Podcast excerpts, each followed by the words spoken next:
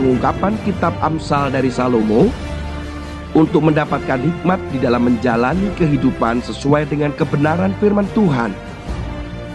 Dibawakan oleh Tony Nardiwiono. Selamat mendengarkan.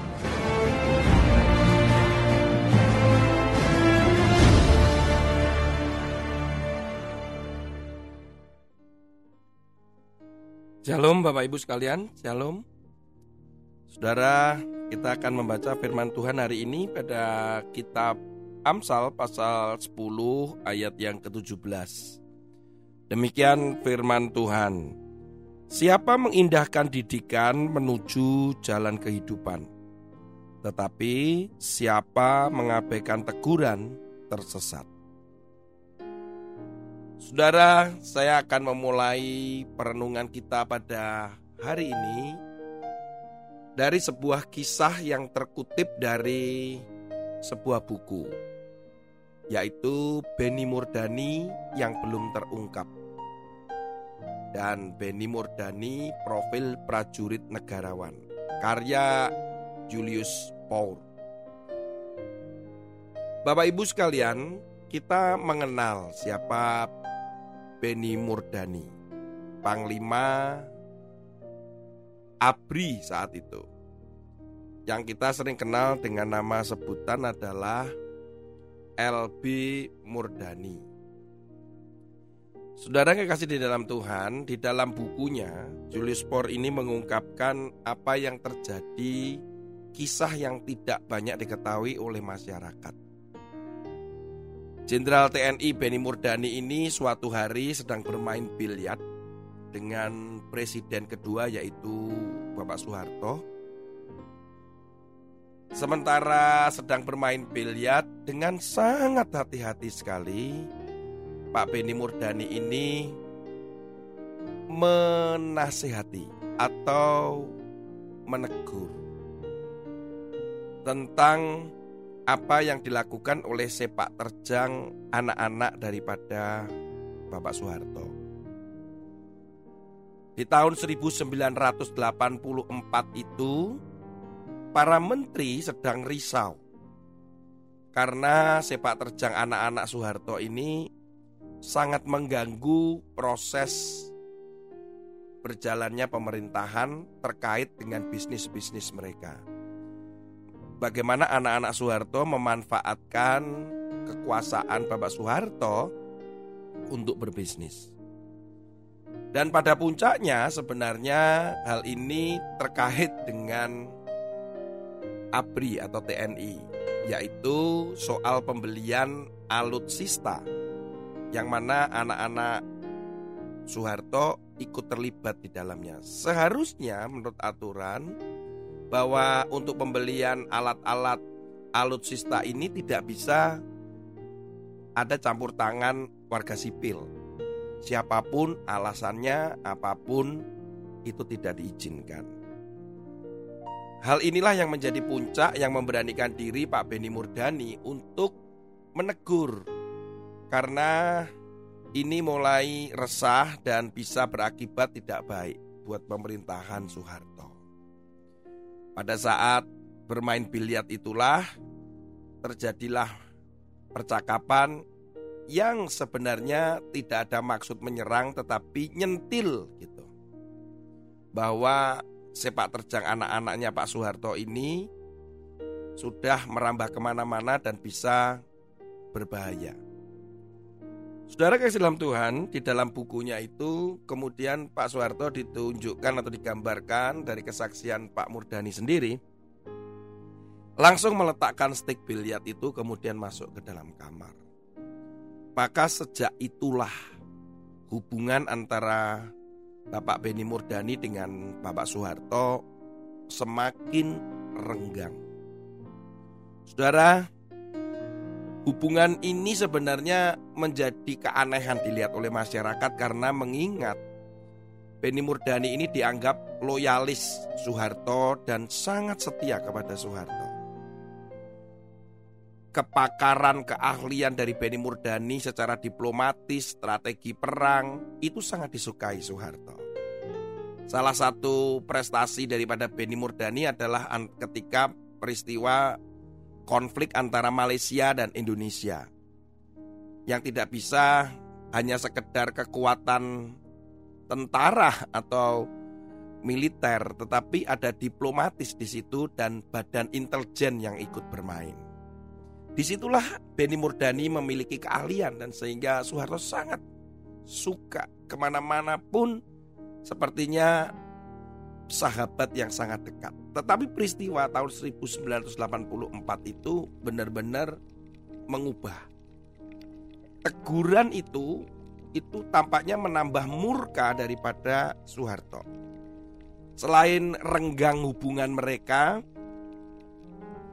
dan pada beberapa tahun kemudian juga terjadi pencopotan jabatan yaitu sebagai panglima TNI ya. Sempat di dalam masyarakat waktu itu bertanya-tanya apakah memang benar pencopotan itu karena Beni Murdani pernah menegur Pak Soeharto ketika bermain biliar itu tentang anak-anak Pak Soeharto. Selalu dibantah oleh Presiden Soeharto saat itu bahwa tidak ada hubungannya. Saudara kekasih di dalam Tuhan, singkat cerita bahwa akhirnya Pak Beni Murdani memang tidak banyak berhubungan lagi dengan Bapak Soeharto dan tahun 2004 saat Pak Beni Murdani sedang sakit di RSPAD terbaring lemah di situ Pak Soeharto mengunjungi beliau karena Bapak Soeharto juga saat itu sudah lengser sebagai presiden. Dan dia mengatakan kepada Pak Beni, jika teguran itu dipatuhi dan dia tidak akan sampai seperti nasibnya seperti sekarang ini.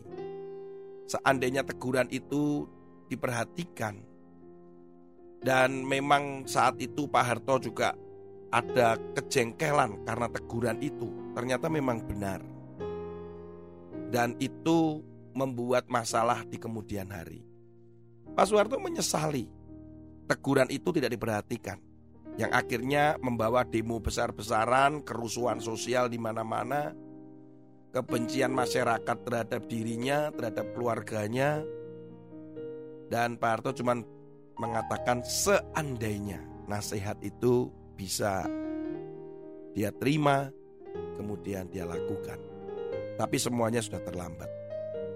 Saudara, orang yang bisa menerima teguran, orang yang mau belajar dan dididik, itu adalah orang-orang yang menuju jalan kehidupan. Artinya bahwa orang-orang itu memiliki masa depan, ada kesempatan untuk memperbaiki. Teguran itu bisa jadi itu adalah firman Tuhan yang kita baca dan kita renungkan. Bisa juga itu adalah dari hamba Tuhan atau sahabat, bahkan mungkin orang yang paling dekat sekalipun dengan saudara. Orang tua juga bisa, rekan bisnis bisa, siapa pun bisa melontarkan nasihat dan teguran ketika kita memang sedang berjalan di jalan yang salah. Tapi berapa banyak kita bisa menerima itu? Karena sering kali kita lebih banyak berpikir negatifnya daripada positifnya. Jangan sampai ada penyesalan di kemudian hari ketika ada peringatan atau nasihat dari orang-orang di sekitar kita. Suatu hari saya pernah mengumpulkan para full timer atau mungkin tim-tim dekat kami dan kemudian kami duduk, kami sedang berdiskusi. Mereka mungkin takut ya, karena mungkin sebagai pimpinan, sebagai ketua itu untuk ditegur itu mereka menegur itu takut, menasehat itu takut sekali. Tapi saya harus membuka percakapan apa sih kekurangan dari kami sehingga keadaannya seperti ini. Karena ada satu peristiwa begitu. Dan salah satu ungkapan mereka mengusulkan sesuatu dan mengkoreksi apa yang selama ini saya dan istri saya mungkin lakukan. Ya, berat untuk menerima itu. Karena kami berdua merasa bahwa kami nggak ada pikiran seperti itu, tapi itu yang dilihat oleh mereka. kami juga rasanya tetap-tetap biasa saja itu. Tetapi ternyata perubahan itu dilihat oleh mereka. Dan kami harus berubah. Nasihat itu, teguran itu harus kami responi dengan baik. Untuk jalan ke depan lebih baik. Atau hidup kami jadi lebih berkembang karena mau dididik, mau dinasihati, dan mau ditegur. Saudara kekasih di dalam Tuhan, mari kita terbuka dengan hati yang lebih terbuka dalam kerendahan hati untuk ditegur. Untuk kita mengalami yang namanya proses yang mungkin sakit lah ya, kalau ditegur memang sakit. Tetapi di situlah sebenarnya kita sedang diuji. Apakah kita mau belajar atau tidak, mau dididik atau tidak, ditegur mau atau tidak gitu. Firman Tuhan dalam Matius pasal 18 ayat yang ke-15. Apabila saudaramu berbuat dosa, tegurlah dia di bawah empat mata. Jika ia mendengarkan nasihatmu, engkau telah mendapatnya kembali. Jadi firman Tuhan katakan bahwa kita tuh juga bisa menegur, menasihati orang ketika orang itu berbuat kesalahan, dosa. Orang lain juga melakukan hal yang sama kepada kita kalau mereka melakukan firman Tuhan kan? Ya ada hari-hari ini pun saya ada masukan untuk saya menegur, menasehati seorang pimpinan, pemimpin, mungkin mentor saya karena ada sesuatu yang dilakukan itu dosa atau salah. Biarlah saya masih bergumul untuk memiliki kekuatan untuk menyampaikan itu. Karena tidak mudah memang. Bisa saja tersinggung, bisa saja marah. Istri saya terus mendorong, "Ayo, papi, ayo sampaikan." Mungkin dengan lembut. Nah, jangan-jangan nanti saya berpikir wah sama-sama seperti nanti kepada Bapak Soeharto gitu ya. Maksudnya menegur baik Beni Murdani tapi akibatnya buruk. Tetapi salutnya Bapak Beni Murdani tetap melakukan itu karena dia tahu benar dan dia mengatakan kepada Bapak Luhut bahwa dia tetap loyal kepada Soeharto. Tapi kadang sering kali ditanggapi negatif oleh orang yang kita tegur. Demikian pula kita sering kali kita berpikir negatif orang yang menegur kita. Ayo mari kita membuka hati kita untuk siap ditegur, diproses dan dididik. Engkau akan lihat pembentukan Tuhan yang indah sekali. Itu yang membentuk hati kita menjadi makin murni, hati nurani makin murni. Kemudian kehidupan dan kedewasaan kita semakin terbentuk. Mari saudara, tegurlah, nasihatilah, terimalah. Tuhan Yesus memberkati.